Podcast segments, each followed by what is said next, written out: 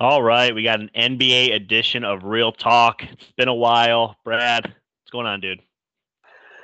Dude, just uh, another week, another week away from NFL, and another week just uh, waiting for the NBA to return. You know, this All Star break's been, you know, what it wasn't everything we wanted it to live up to, but it's over now, and we got NBA coming back on Thursday. Yeah, the the Saturday night, the NBA Saturday night, that's usually filled with your skills contest, your team challenges, three point contest, and dunk contest. That was super underwhelming.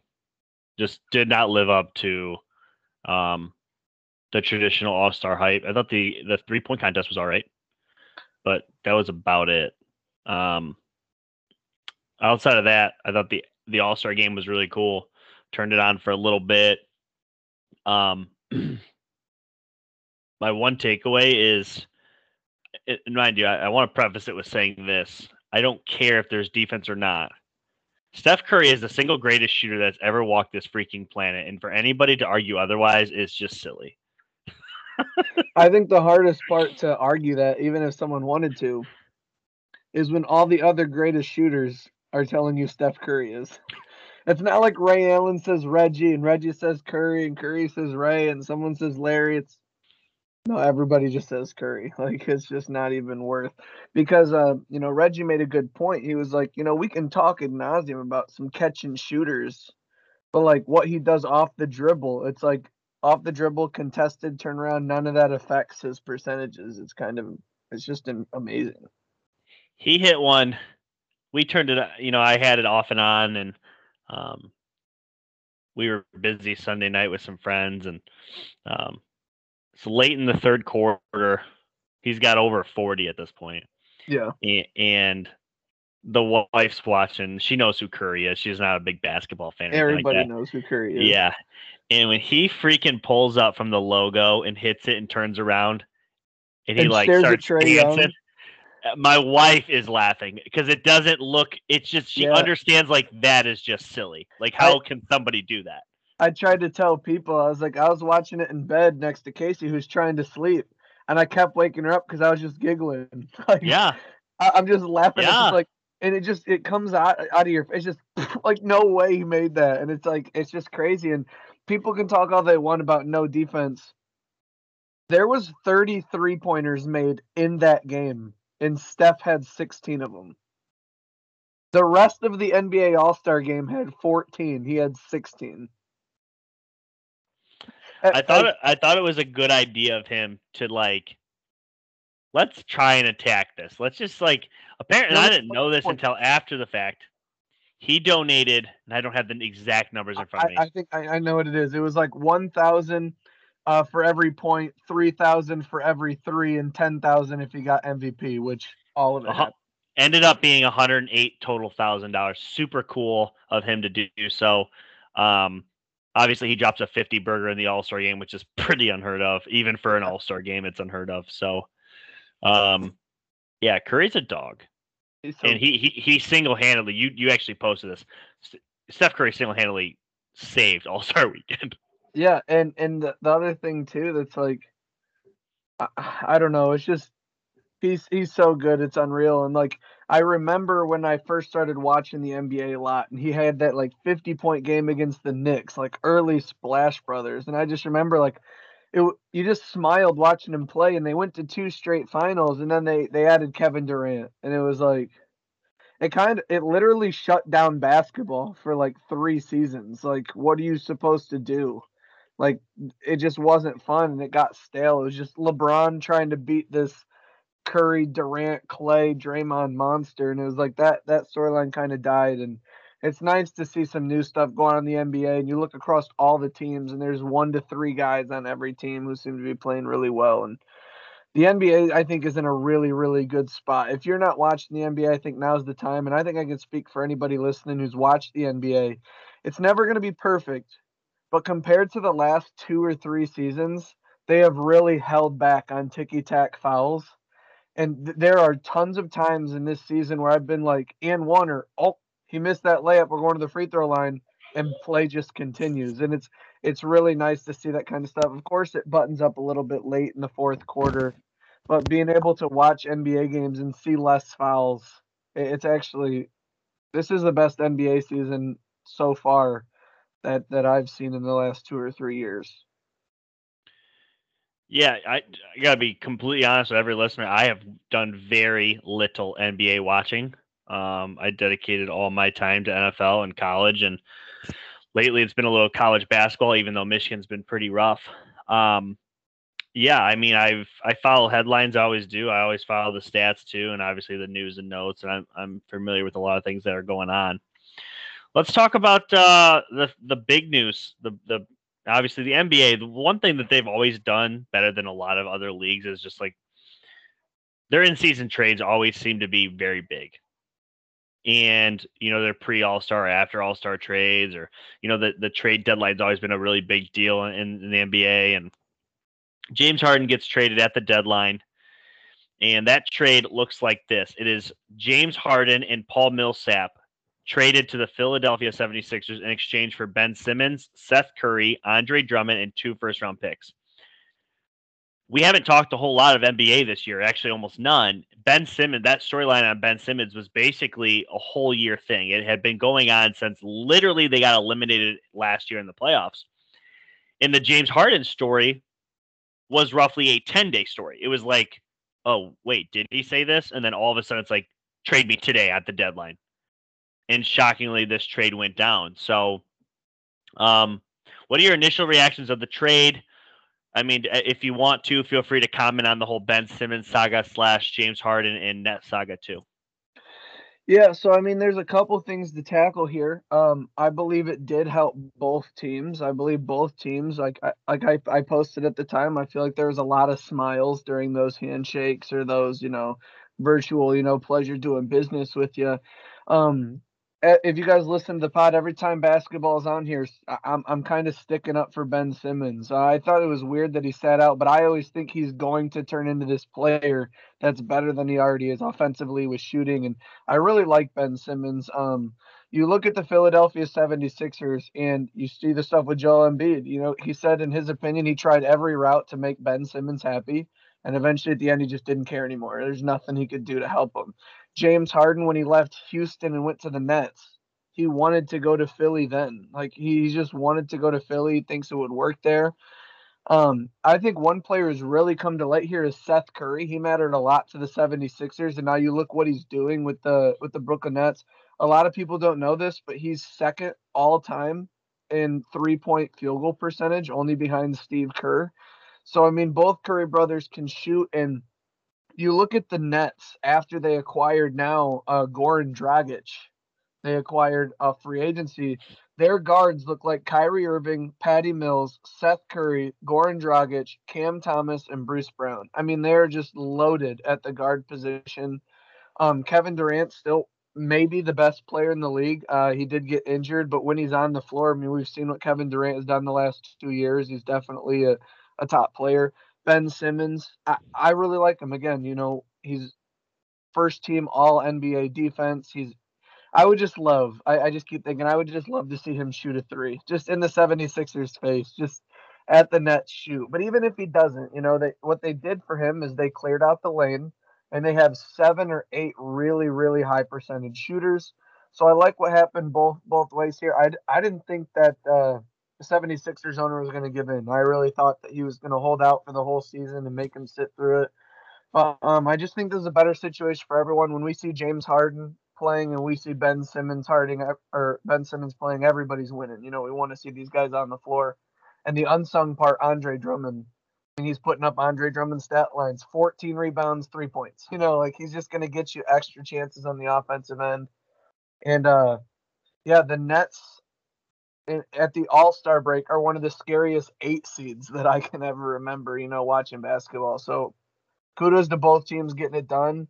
And now, honestly, we we got what we wanted. We know where they're going. We know what they're going to be, and we don't have to hear about it anymore. They they both got what they wanted. You didn't really touch on the Sixers, though. Well, I mean, the 76ers, it's been tough because they've been a top three ish seed, three, four seed the last four or five years. but they can't get it done in the playoffs. You know, most notably, they lost to the the Hawks last year on Trae Young, and then you know they're kind of good run, but what did it come down to? Ben Simmons passing open layups, and Ben Simmons looking like he was lost, and Joel Embiid having problems. Now Ben Simmons is out of the picture, and you have Joel Embiid, who right now is leading the league in scoring. He is the number one MVP candidate. He is the best center in the league. Nikola Jokic is obviously the only other one in that conversation. The defending MVP who could have back to back big men. But Joel Embiid, um, I think his game works tremendously well with James Harden. You look at the pick and roll opportunity with Joel Embiid being as athletic, athletic as he is, being able to stretch the floor. He can shoot the three. We saw that in the All Star game too. Um, I think it allows James Harden to kind of, you know, be that that Rockets James Harden. Just go score the ball, do what you got to do, put up points. Um, having Tobias Harris as your third piece, I think, is really nice. But when you really start to look at it, and I'm sure we'll break it down in a little bit, but this Eastern Conference is loaded. It is so good. I mean, the, the, the Eastern Conference playoffs are going to be phenomenal. I cannot wait. Um, will the 76ers be left out? I don't know, but I can't wait to see James Harden actually get out on the floor. I'll be able to know a little bit more. But when you are a team going to play the 76ers and you know you're in for a night where you got to defend Embiid and Harden, there's not many answers for either of those guys. So that's always going to be a tall ask. So uh, the 76ers are a good team. I like them a lot. I like their chances. Um, I mean, Harden and Embiid, that's two top 10 players in the NBA. Yeah. So the Sixers, um, I'm not 100% sure on how the Harden thing is going to work out there. I, I'm I'm a skeptic, but obviously they improved because Ben Simmons was never going to touch the floor for them, so they needed they needed Harden, and they were willing to give up pieces that basically didn't exactly put them over the edge in order to get to a conference finals or even a NBA finals. You know, so um, the one thing I will say is I thought the Nets won the trade. And not only did they get a haul of players and a haul of picks, but like they, I thought they literally got three pieces of need. We are looking for a spot up shooter, someone that we can dish the ball to. That's going to be open because we have Durant and we have Kyrie. That's Seth Curry.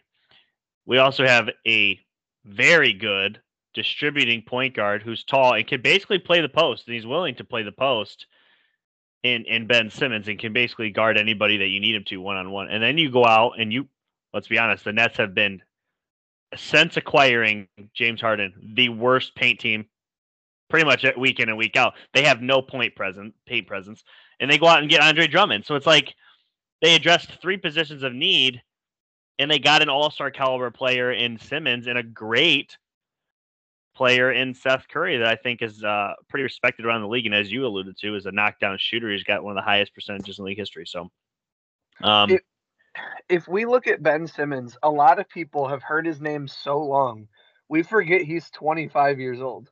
I know he won't. He won't be 26 till the season's over. Yeah. So he's 25, and we've seen some of these videos where he's at pickup games shooting these three pointers or range shots. If he really starts to pull the trigger on these, I believe we we could be looking at a better version of Draymond Green. 6'10 elite defender, perimeter and post. And if he starts to shoot the ball, his athleticism in transition, um, maybe not better because we've seen what Draymond's done playing for the Warriors and whatnot. But I'm just saying a, a similar piece when you talk about what he's able to do. Can shoot when given the chance. He's not just going to pull up all the time, but elite defending and can handle the ball. Um, he's not your primary point guard. I just think I see a lot of Ben Simmons to do similar things that Draymond Green does. Kyrie and Durant are the one and two, but if your third best player is Ben Simmons, that's that's a weapon. Um, I see what you're doing there with the comparison. I, I respectfully disagree. I think Ben Simmons is better than Draymond already. I don't think he needs to be able to shoot the three to be it. Well, but they do different things for their teams. Just I just think Ben down. Simmons is is more of a a threat to score in general, like Draymond Green, let's be honest here, on a good night, he's getting 12 points. Right. Ben Simmons on a good night is getting you 30. I mean, it's just he gets you regular of... season wins too. Yeah, he, he does. And and I just a lot of people like ask me to pump the brakes, and I respect that because I do think Ben Simmons is better than Draymond Green already. I just think that it would be definitive if Ben would shoot because if you stand four, four or five feet off Draymond, he'll shoot the three. It doesn't fall every time, but when it does, it makes you you, you got to close out. He can do that. I mean, yeah. we saw LeBron James standing closer to the rim than the art guarding Ben Simmons at one point a year in the bubble or something. And it was just he's got to start shooting the ball. But I, I really like the Nets here. I agree with you. Uh, with with and uh, just a little low key thing. Um, Patty Mills has always been someone who has publicly supported Ben Simmons and privately been a huge help. They play in uh, for Australia together in the national team. Having Patty Mills in this locker room is going to be bigger for Ben Simmons than I think a lot of people think. And I think we're going to see a new version of Ben Simmons. Uh, I think, and he's not the spotlight anymore. There's other guys to take that from him that are there. So this is this is going to be good for Ben. He's a high quality role player. And he's 25. I mean, we yeah. we've heard his name for like it feels like 10 years. He's 25. Like, come on, he's got technically not even yeah. in his prime yet. Well, let's uh, let's unless you have another off-season storyline to get to, uh, we got some other ones we I will get to, but um, I want to talk about the standings here. So, uh, the East, the East. Um, I'm just gonna run them down one to eight, and then we'll talk about some play-ins here. So the Heat are number one, 38 and 21. Uh, right behind them are the Bulls. They actually have the identical record. Heat must own the tiebreaker. Uh, Sixers at three. The Cavs, the Cleveland Cavaliers, which we will talk about here in a minute, they're four. The Milwaukee Bucks, the defending NBA champions, they're five with 36 and 24 records. So literally, they're the fifth seed. They're two and a half games out of first place. That, that just goes to show you how deep the East is right now. Uh, the Celtics, 34 and 26, they're at the sixth seed. Uh, the Raptors shockingly came back on a, a, year after tanking. Basically, they're 32 and 25, and then you have the Nets, who I do want to preface this by saying they did lose. I believe it was nine games in a row earlier in the year.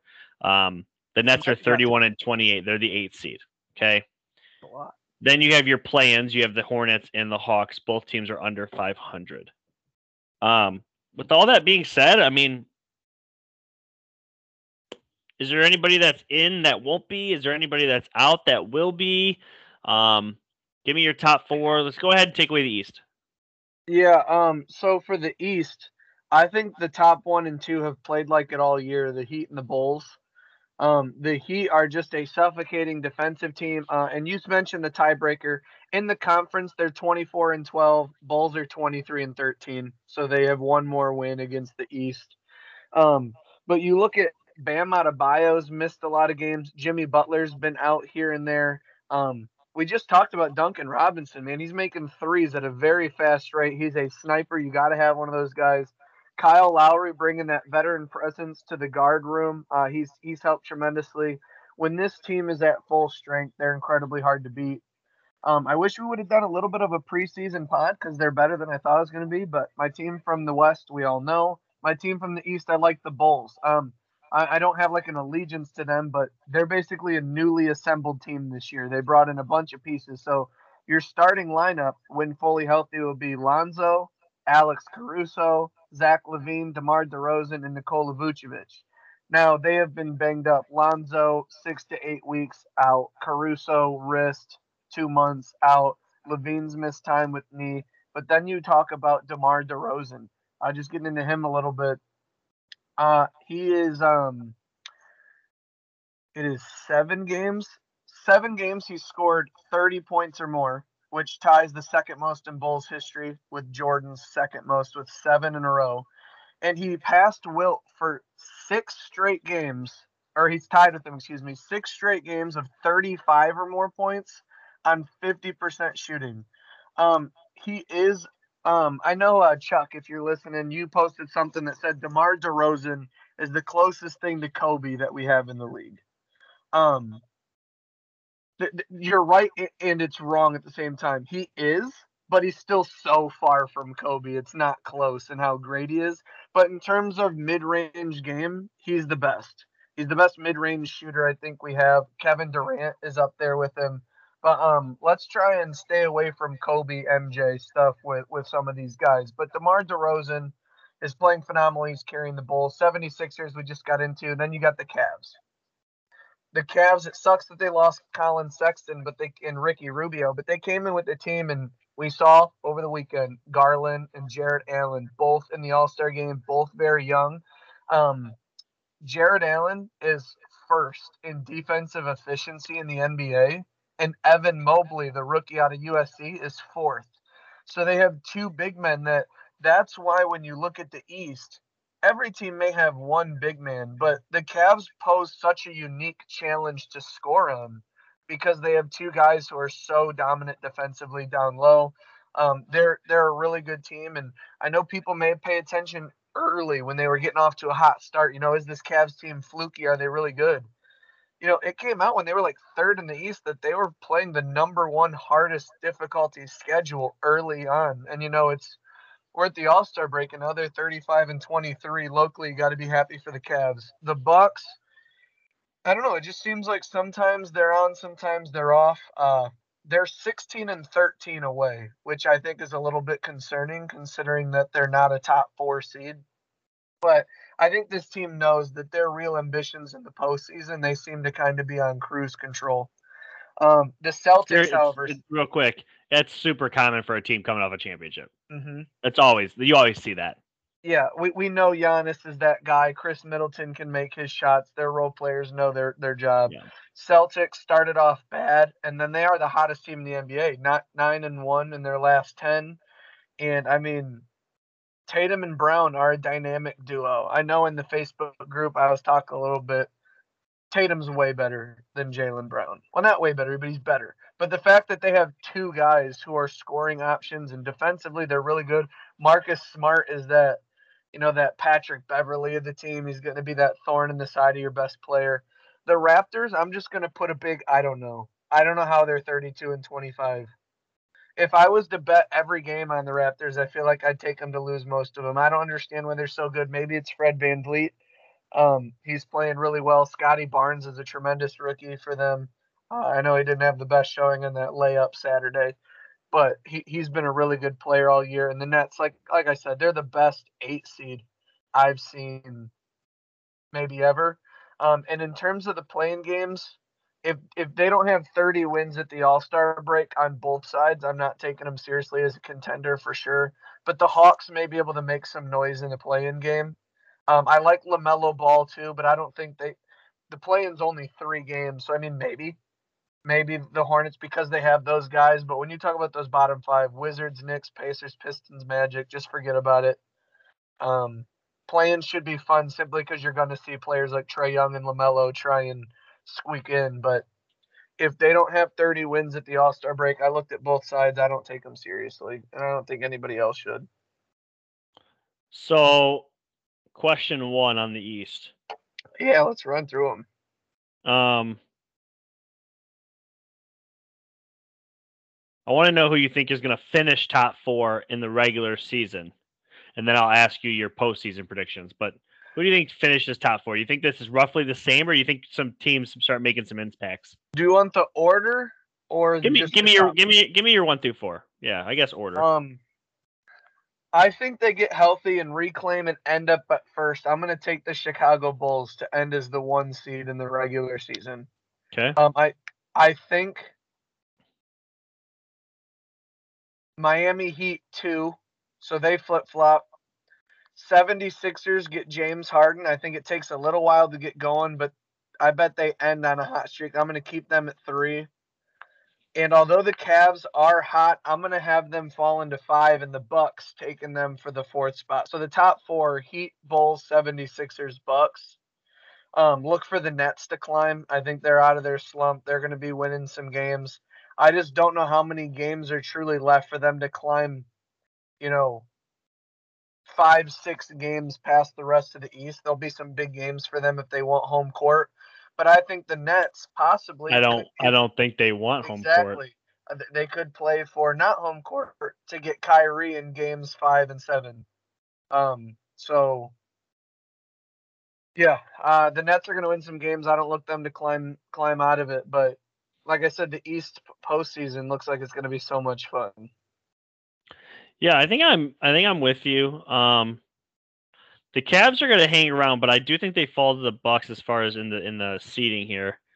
Um, I don't know how I feel about the Sixers. I think what I'll do is I'll take I'll take the Heat and Bulls to stay right where they're at, and I like the Sixers to fall two spots, Cavs to move up to three, and Bucks to move to four. And Sixers will probably look good, as you said, later in the year, but they won't in the immediate. And I think that'll catch up to them. So, yeah. um, they'll be all right. And I would love, love, love, love to see a a Hawks Nets playing 7 10 matchup. That seems super fun to me. But at the same time, I could see the Nets getting all the way up to six. Yeah, because we, we got to remember they went on a nine or 11 game skid, and there's still three games over 500. Yeah. And Kevin Durant's not on a lot of lists because he's hurt right now, but he's technically, I believe he's second. I have a photo on my phone I could pull up, but I believe right now he's second in the league in uh in points per game. Yeah. So he's a stud. Yeah. Here it is. He's third. Uh, the top top four scorers per game right now are Embiid, Giannis, Kevin Durant, and LeBron James. Somehow, pretty pretty incredible. All right, uh, ready to move to the West? Yeah, let's do it. So you got the Suns sitting at number one. They've won. They're winners of seven in a row, but sad news: Chris Paul is going to be out for about two months. Basically, they don't know. Chris Paul, it came out before the All Star game that his thumb was there was a fracture in it. They yeah. know he played in the postseason with it last year, and he played in the All Star game. He's not out four to six. They said they're just going to reevaluate it, and he's going to play with it. They're going to see if it can heal on its own. And if they reevaluate in four to six weeks, I'm sure he's going to play through it in the postseason, no matter how bad it hurts. I thought the same thing when I saw it. I saw the news on my phone. I was like, oh, he's out. The Suns are going to turn around. And then he, he got subbed in on the first substitution with, uh, I think, Luka in the All Star game. So I think it's just reevaluated. I don't think he's missing time. Wow. Yeah, it's wow. kind of crazy. It's really weird. It's a unique situation. Yeah. Okay. Well, the Suns have won seven in a row. They are the number one seed in the West, and they're not only the number one team in the West, they're the number one team in the league by, by a substantial margin. By a substantial margin. Number two, though, is the second best team in the league. It's the Warriors, and the Warriors, uh, they got Klay back, and I mean, honestly, since they've gotten Klay back, they've done more losing, but uh, they've still a very good team. Um, still one of the deeper teams in the league. They have been without Draymond, which I think has been a huge loss. Draymond literally got hurt right before Klay came back, so that's been a big loss for them. Uh, they're still without Wiseman, fully healthy. I think this is the best team in the league, in my opinion, but uh, they're two. At three, the Grizzlies, forty-one and nineteen. Obviously, the Grizzlies are. This is a team that you know, at least as long as this pod's been around, the Grizzlies haven't been very good. But yeah. uh, Ja Morant playing elite basketball, he's got them uh, got them third, and they're the third best team in the league too. Uh, now we start to see some uh, some of the average teams, just like the East. You get the Jazz, thirty six and twenty two. They're twelve games back from first place, so that's crazy to think. Yeah. Uh, you got your Mavericks here, thirty five and twenty four. They're in the five seed. Uh, the Nuggets at thirty three and twenty five. They've winners of three in a row. They're at the sixth seed. You Get the Timberwolves. The Timberwolves are a team that's starting to finally see some playoff action. I mean, this is a team that's completely been out of the playoff picture for gosh, four, five, six, seven years. Um, they're finally getting in here, and not just a play in. They're actually um, in the seventh spot, 31 and 28. Uh, you got the Clippers, the LA Clippers at, at eight. Uh, been without Kawhi Leonard the entire time. There's been rumors all year that Kawhi could come basically back for the postseason. So this team just needs to stay alive, and then that's a complete monkey wrench in the whole thing. Uh, nine at 27 and 31, so under 500. You have the Los Angeles Lakers. They're at a currently a playoff uh, play-in spot, and then at number 10, and I'm not even sure how this team's 10, but uh, at 25 and 34, you have the Portland Trailblazers. But they have weirdly enough won four in a row. Yeah, make that make sense. Um, I have, I don't get it. Not much to say about the Suns. Personally, I don't like them at all. I don't. I've never liked Chris Paul. I I know he's good, but I never liked him. And uh, Devin Booker can't stand him either. Um, but they're really what? good. They've got what? great guard play. I can't stand it, dude. I I'm not even gonna get into it. The Suns are the f- best team. I hope they lose every game the rest of the way. Probably won't. but um, yeah, 48 and 10. I mean, that's that's really impressive. They have a six and a half game lead on a team that's 42 and 17. You got the Warriors. I mean, Steph Curry Uh, Jordan Poole has been a nice role player that has emerged. Um. Andrew Wiggins, welcome to the NBA. Um, then Klay Thompson's coming back, and he's shown signs of the old Klay, but he's getting back into his groove. They haven't had Draymond a lot of games. Uh, Jameis Wiseman, they're still waiting on. Uh, Toscano Anderson, Gary Payton the second. This team has a lot of, you know, you go to the Warriors, you get better. I mean, how many more examples do we need? Under Steve Kerr and Seth Curry, you go to the Warriors, you get better. Grizzlies. I think they're the most fun team to have on your television. They are fast paced. They are up and down the court. They have some three point shooters. Desmond Bane, who's in the three point contest, has been shooting lights out. And Ja Morant has wings. I, I, I've since maybe I don't even remember to see a guy just leap like he does is awesome to watch. The Jazz, they're a tricky team because it just seems like they're kind of like the new version of the Spurs in my mind. Like there's nothing crazy about them. They got their big guy Rudy Gobert. They got a guard in Donovan Mitchell, and they just have guys who do their job right. They seem to be the most fundamental team, you know, most college esque team, running plays, this and that, and uh, they're good. Uh, the Mavericks. They uh, they ride Luka pretty hard. Uh, Luka earlier in the year um, had an ankle injury that led right into a 10 day COVID. I think he missed eight games, and the team went two and six without him. Um, so they're an entirely different team with him. Uh, since the Chris Kristaps trade, he's been on fire. But at the same time, the Mavericks miss more open shots than any team in the NBA. So they have. There's nights where they may be unbeatable, but there there's too many nights where they just shoot poorly. And um, a lot of teams in the West have poor away records, and they're one of them. Only 15 and 13 away compared to 20 and 11 at home. So that's going to matter because I think it's going to come down to them and the Jazz fighting for that four or five seed. But I think that's going to be our matchup, whichever one's which, when we get to the actual playoffs. Um, you've got the Nuggets. Listen, when Michael Porter Jr. and Jamal Murray come back next year, they're going to be a heck of a team. I think this is a team that could go after a possible buyout by Buddy Hield. I think they could use it. Aaron Gordon's been a real nice piece, but I just think they're missing too much offense opposite of Jokic. Um, they do have a big man, which you look at some of these teams ahead of them Mavericks, Grizzlies, Warriors don't have dominant big men. You have DeAndre Ayton and Rudy Gobert, but they could get a favorable matchup between the Warriors and Grizzlies because of Jokic. Um, and he's the defending MVP. So you always got to keep that in mind. Timberwolves have the three point champion in Karl-Anthony Towns. So they have a very versatile center. And Anthony Edwards, man, he's come alive. He's he's a dog, but nobody wants to talk about the Timberwolves. I mean, why would you in years past? But I mean, this team actually has a little bit going for them, and it starts with those two guys. They're basically two man basketball. The Clippers, you mentioned that they haven't had Kawhi all year.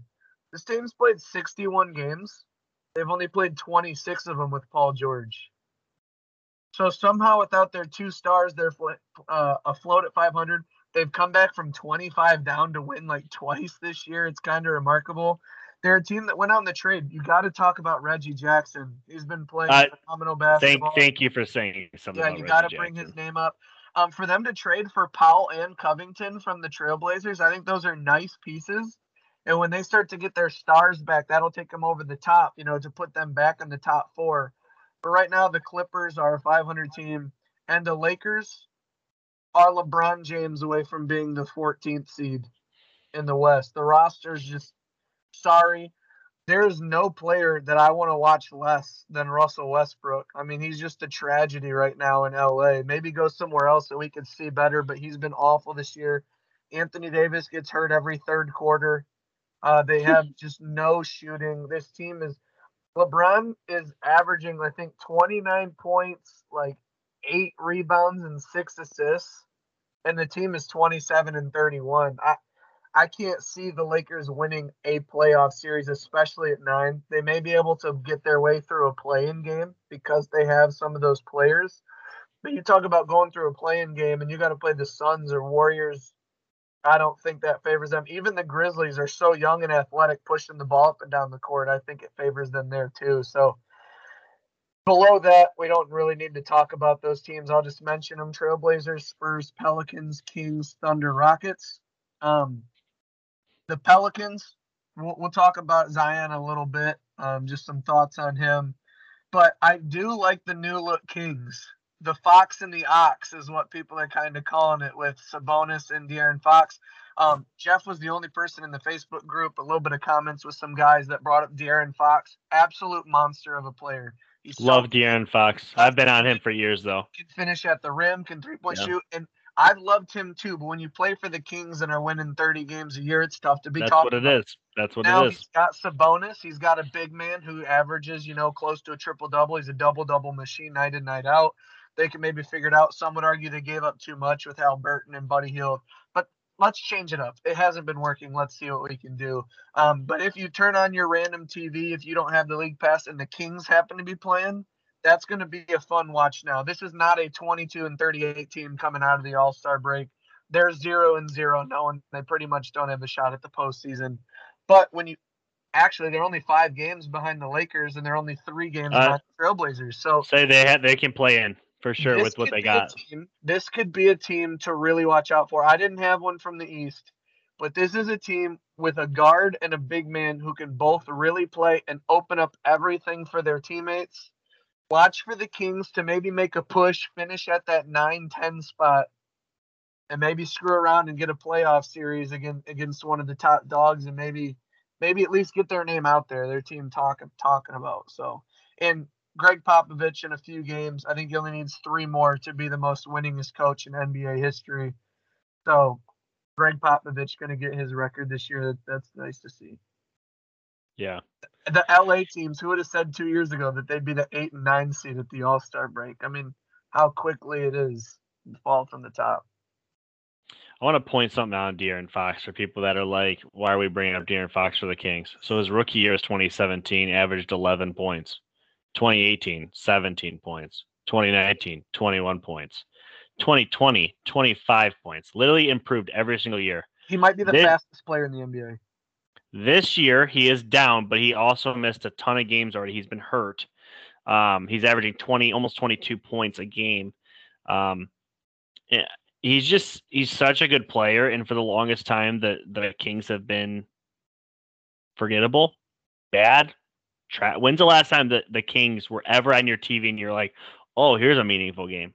Like when Peja Stojakovic and Mike Bibby played. Chris Webber was on. on Chris Webber was on the squad. Yeah, like literally, it's been years. So, um, I wish uh, I wish Fox would go to another team.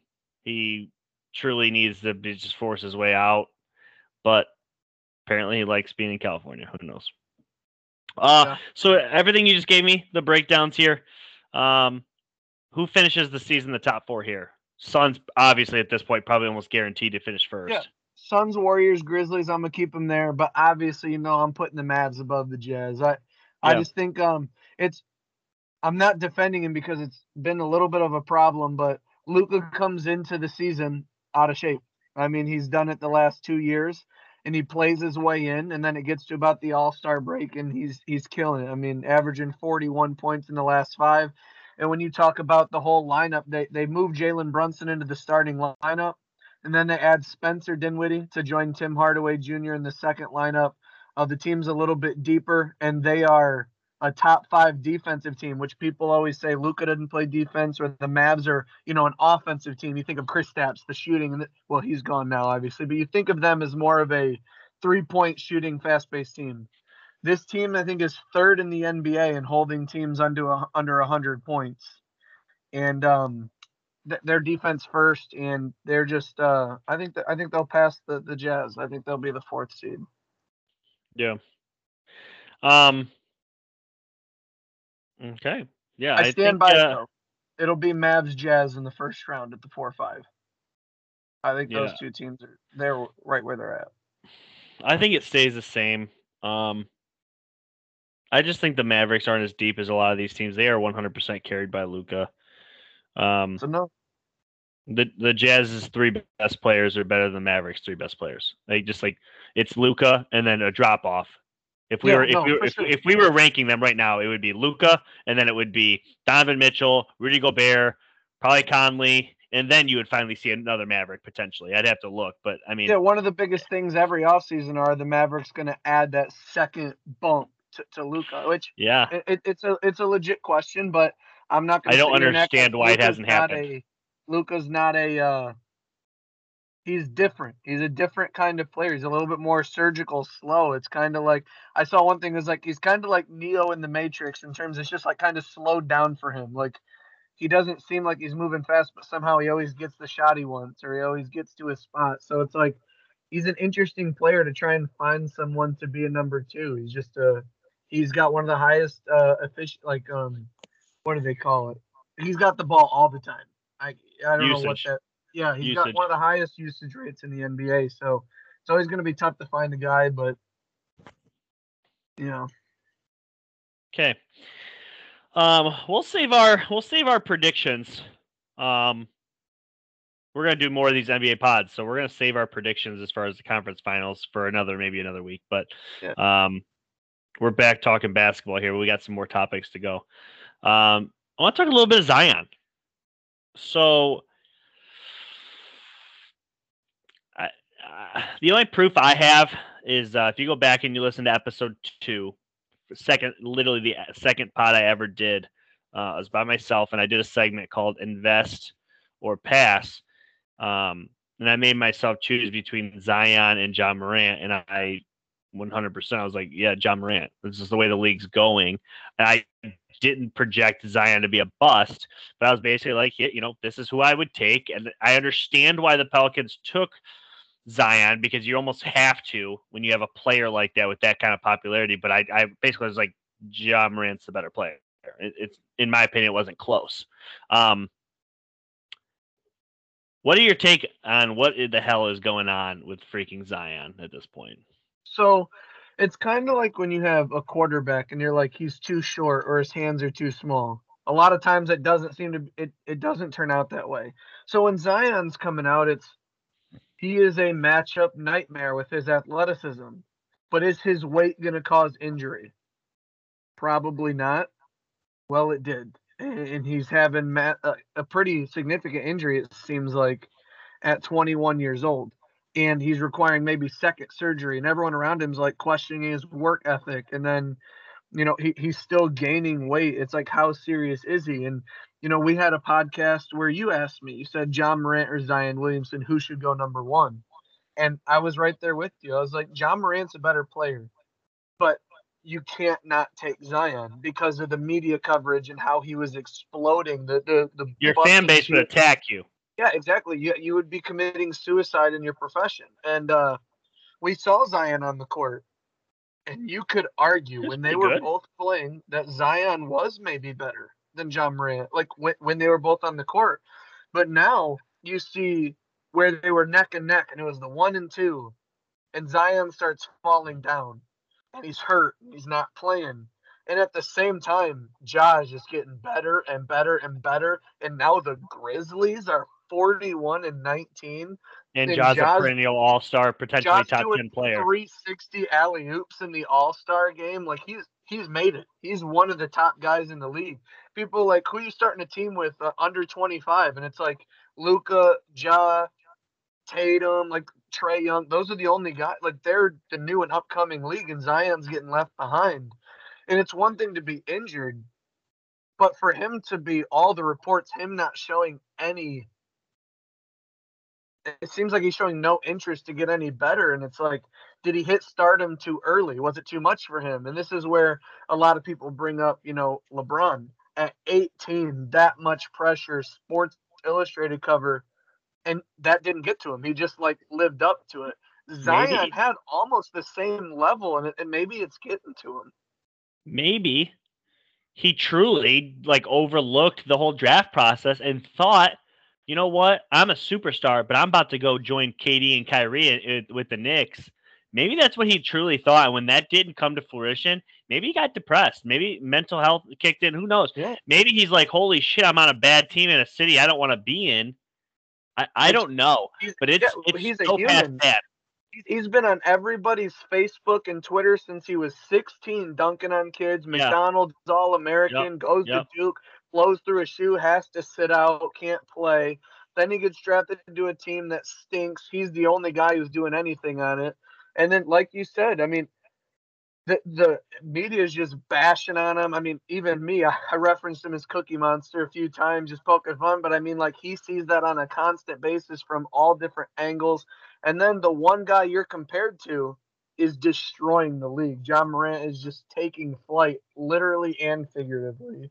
And it's just it's a lot for him. And we have to remember, he's 21. Like it, it's just crazy to think kind of how young these guys are. Like I'm trying to understand. Like I'm getting to the point where everybody's younger than me that's getting drafted. All the people I'm a fan of are younger than me. You know, I'm hitting that age.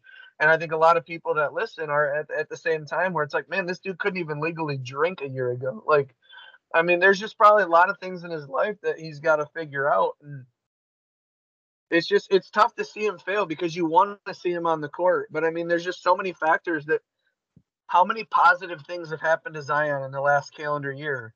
COVID, injuries, weight gain, rival going up, teams bad, don't like your city. I mean, all trade falls through. You're not playing with RJ Barrett, and now RJ Barrett, guess what? He just got Cam Reddish. The two of the three amigos are out having fun in New York. Maybe not on the record sheet, but they're better than the Pelicans. So I mean, like, it's just like there's a lot of things, at least from the outside perspective, that aren't really positive for Zion right now. And from the inside perspective, maybe there's other things going on, but I mean, we don't see him in the media, and when we do, it's just people bashing him. And it's like you'd like to see him play more because we talked about it, man. His his field goal percentage, his points. I mean, his bounce, his size. I mean, he's he's incredible to watch. He's a fascinating specimen, and it sucks that we don't get to see him on the court because you look up all these top players under 25, and Zion's still coming in at eight, nine. On one list, I saw five, and it's like he hadn't even played, but he was that good. I mean, it's just we all want to see him out on the court, but it's just it's a sad thing that's happening right now. But we do have to remember, like Chuck said, he's 21. This is a bad year, and let's see if he can't, you know, get that second surgery, turn around, and come back next season and be like, y'all forgot about me for a minute. Like, let me let me show you what I can do, and we hope that's the case. But I mean, not a good look right now.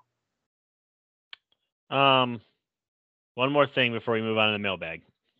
Yeah. I think I know the answer. Who's your current MVP of the league? Joel Embiid. Oh. The only person who is in the conversation with him is DeMar DeRozan. I think those are the two top candidates in my mind. DeRozan has played games without LaVine, his starting backcourt. They're 38 and 21, and he's breaking all kinds of efficiency and points records, and he's up there. Joel Embiid hasn't had Ben Simmons or James Harden. He's basically been he's aver- he's leading the league in points per game at the center position. Um, I think they're the top two guys. Um, sure, there's other names. Steph Curry. I mean, Giannis is always going to be in the media, but Steph Curry, what he's doing, you know, they're second. Chris Paul could possibly be are, up there, but are you ruling Ja Morant out because their team won like eight games in a row without him? Why didn't he even get mentioned? They did go on like a seven or eight game winning streak without him. I know that or whatever. But yeah, I I just think that what Demar's doing with the Bulls it's kind of like this like the Bulls haven't been good for a long mm-hmm. time. Mm-hmm. And DeRozan is kind of I mean it'd be one thing if they were fully healthy and DeRozan was doing this, but he's played so many games without LaVine, without Ball, without Caruso. Um and yeah, I mean that does factor into it. Ja they won seven games without him, but 41 and 19 still solid. Um, I just think a lot of times it's hard to argue with the guy who's leading the point, leading the league in points, which is Joel Embiid. Yeah, that's and, that's fair. Right, inside outside game, and then um, DeMar DeRozan with all the injuries, being able to keep the Bulls not just afloat but still ascending in a in a really really competitive East. I mean, it's seven games from first to eighth. So for him to be able to do that, um, there, like I said, there's other guys, and maybe I just forgot about Ja. But even when I'm saying Curry, Jokic, and B or yeah. Giannis, it's like. I also think you're being you're being extremely modest to your boy who's averaging 27 9 and 9 this season uh yeah because like i said i mean they were like uh, it was like one and six or two and six without luka if it was two and six they're 33 and 18. I mean, that's a really good ratio with Luka. Um, I'm always going to think Luka is one of the best players in the league, but I don't know if he'll have an MVP season with him missing so many games early. The team's only five seed. Um, you know, I, I don't know how to how to view it. Um, but again, Sure. I'm that way with the Steelers too. It's hard for me to pump them sometimes because I get, I, I don't want to be biased so bad that I sometimes neglect, you know. So Are you ready for some questions here? We got quite a few good ones. yeah, I enjoy the mailbag.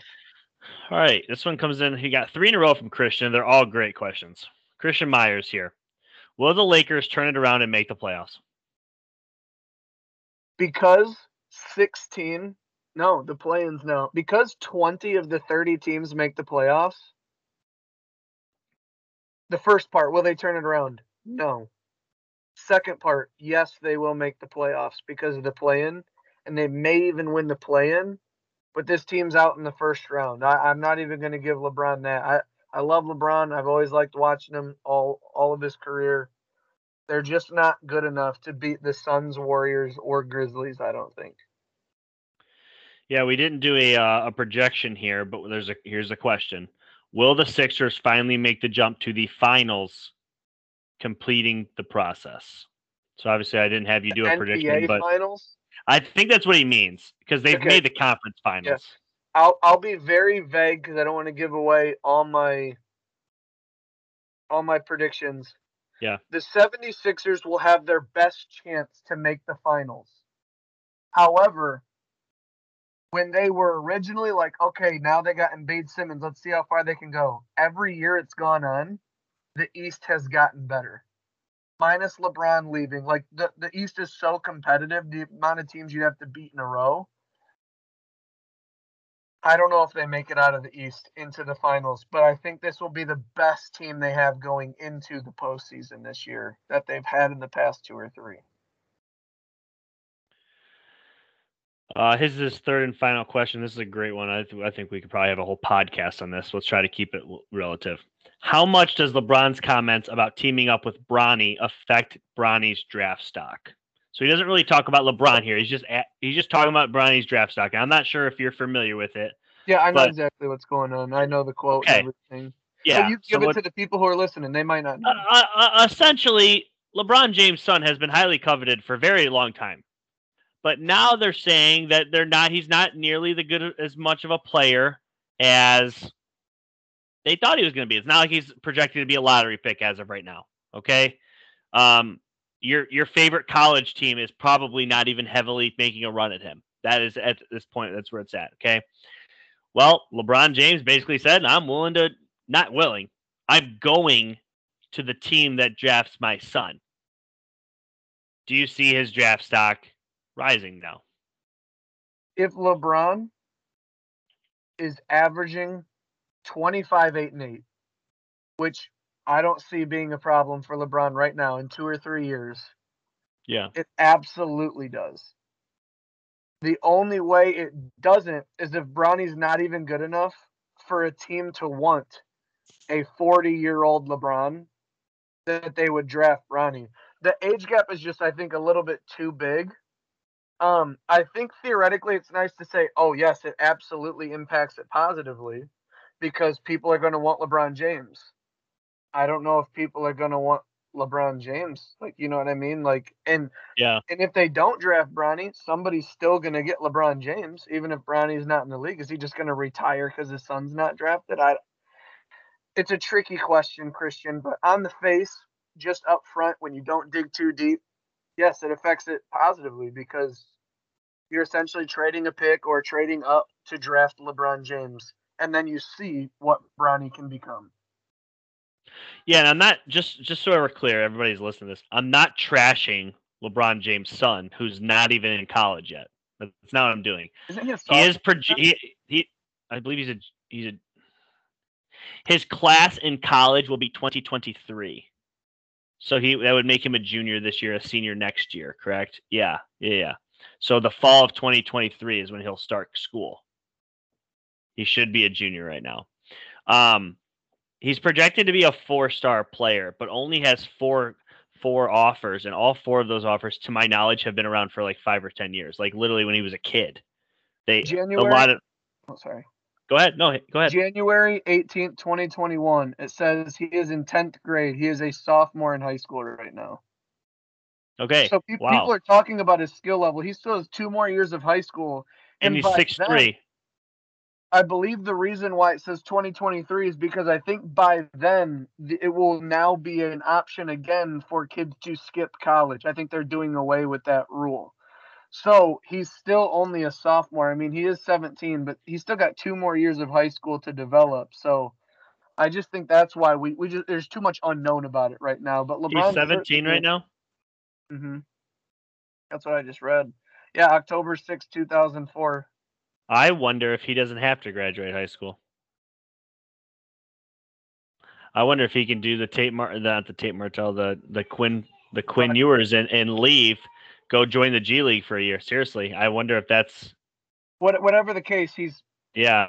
if you draft Bronny, you also get me. So I mean, the sooner Yeah. Bronny gets there, the better, because that means the better LeBron theoretically is still going to be. So it's interesting, Christian. But on the surface, you'd have to say, I think yes, because you're Yeah. getting LeBron James, selling tickets, the publicity, having And- both the bronze, like LeBron, LeBron said in his in that in that clip, it wouldn't be about money.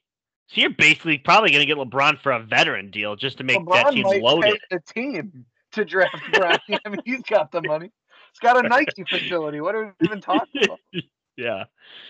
Um, non NBA question on here. Do you want to go with it or not? Yeah, we can. I mean, just real quick. Not sure if it's been asked, but if they brought back pros versus Joes, what sport would you choose and why? I choose soccer because it's my best sport. Are you asking if I'm participating? Yeah, uh, that yeah, you would be participating. So you'd pick Yeah, soccer. I, I would do soccer simply because I played it for 26 years. So I guess that would be my best chance to win. Um, I would probably pick. Gosh, I feel like my best sport's football, but I'm not beating Deion Sanders. Well, maybe today I could, but I don't I'm not. know. be- No, you couldn't. Let, let's be honest. I'm gonna I'm gonna pick putt putt and just hope hope to God I can Think hang in there. Putt putt a professional sport. It can be. Get the Tiger Woods walks out with Uh. a, with a green putter that's not fitted and says, Oh, "Let's get after it." Come on. Second question here from Jen. Uh, how do you, how do you feel about the Bulls so far? I, I know how you feel, but tell the fans. And then, do you think they make a deep playoff run? Uh, love the Bulls. They're on my TV every time I get a chance to watch them, and I do think they make a deep run. DeMar Rosen, Zach LaVine, Nikola Vucevic, they have a lot of good pieces. Coby White shooting great from the perimeter. Caruso comes back. He's an electric factory. Lonzo Ball. I love the Bulls, Jen. I think they're going to do really well. They're 38 and 21. They're just they're just getting better. They're in a five game win streak, seven and three in their last ten, and they're only getting healthier. Zach LaVine coming back off the break. Full steam ahead for the Bulls.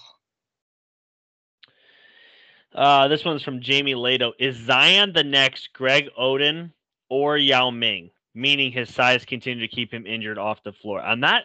I'm not sure if he's insinuating that Yao Ming was a bust. Because Well, Yao Ming was not a bust. He was a Hall of Famer. But I think I'm- what he's I'm- saying is to different degrees, but both those players' careers were cut massively short. So oh, okay. if Zion comes back and he's relatively healthy, does he retire before 30 because like his just weight Yeah, and size okay. is too much on his lower half? So does he play like seven to eight years, have a solid career, but Yeah, leave just- early because he just can't? I get it. I get Um, it. I, I say yes because he's 21 and he's already got the injuries and he had these concerns coming out of college. Is his body uniquely fit for his weight? It could possibly be, but I just don't like how many games and how many near injuries and this and that he's had at only 21 through college and pros. So yes, I don't think we see as much Zion as we hoped, but gosh, I hope he's more than a Greg Oden. Do you think he's closer to Greg or Yao? Greg, honest opinion, I think Greg. I, I, don't want it, but I think Greg.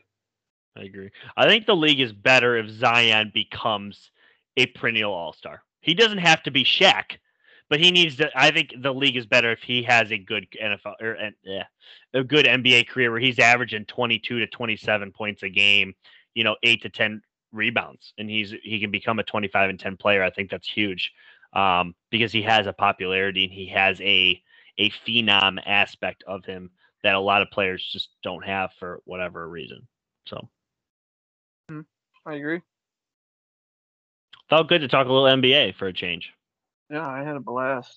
I love I miss. I miss the NFL, and as news and notes come up, we'll talk more NFL. But probably next week we're gonna probably shoot for an NBA pod again as we uh just get deeper into this season and closer to the playoffs. So Yeah. um, Just look out for the news- yeah. Go ahead. Oh, all right, I'll go. In other news, this just came in today. Little Sidney Crosby, baby. Oh boy, boy. Oh, good to put that boy on. It fit nice. First hockey jersey I ever bought. Yeah. Yeah. I used, I used to have an Yzerman years ago, but I figured mean, I'd make some people mad because uh, this Saturday Casey and I are going to a walleye game. So I was like, let me let me buy a Sidney Crosby, throw that boy on, head out to the game. there you go. There you go. Um, in other news, USFL, uh, they have their draft tonight. If that's something you care about, I'm gonna Maulers, baby, let's go. no Michigan Panthers, baby. Let's go. Yeah, I'm gonna be uh. I'll be yeah, I'll be tuning in. I'm just I'm curious because they have not released the player pool. I think they're trying to build there, some there was there was a there was a few like they said Trent Richardson. couple names like oh Trent Richardson did it. I believe he is the he's the most notable running back. Interesting. And the running backs and linebackers are rounds two through four, and it's snake style. So Yes, I knew it was snake style. yeah, Very If intriguing. some things if you guys didn't know about the USFL, um, all games are pretty much played in the same location. Um, most of these teams are on the East Coast, so hopefully there'll be a location where maybe you guys can get to a game, have some fun. The first game, the inaugural game of the USFL. Jeff, give me your ticket price. Like the guess? Yeah, what you, the very first USFL game? How much is a ticket? Like cheapest ticket, like I can get in The average, how much is a ticket to get in? twenty bucks. Ten bucks. Wow. Cool. Yeah, so extremely affordable.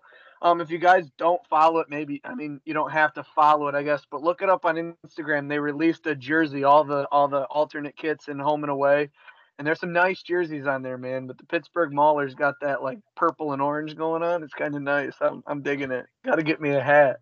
I'm all in on the USFL, baby. Hopefully it doesn't fold after one season like we, we keep seeing these alternate football seasons do. So all right. Are we uh is that a wrap? That's a wrap, man. That's NBA's wrap. back Thursday. NBA's back. Um, hope you enjoyed All Star Weekend. It's one last night off tonight, but then they're back tomorrow, and uh, yeah, we'll be back next week to talk some more NBA. So we will catch you guys next time. Thanks for listening, guys. Real talk. Real talk.